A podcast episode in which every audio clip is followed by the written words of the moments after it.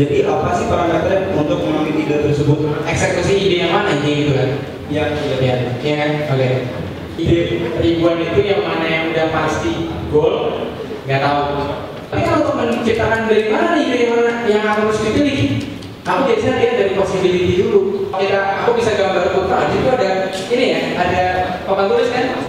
Kurvanya begini ya. Ini starting ide kita. Dan ini saat perusahaan kita udah peak atau lagi berjaya berjayanya ini saat perusahaan kita lagi krisis atau lagi ide kita lagi tidak diterima orang. Jadi di mana kita membuat ide? Kita membuat ide itu di sini. Ini saat ide di sini, kita harus bikin ide kedua.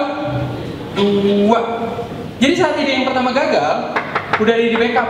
Bikin lagi ide ketiga, bikin lagi ide keempat. Tapi tetap fokus. Jalanin idenya satu-satu, jangan semua mau dijalanin barengan.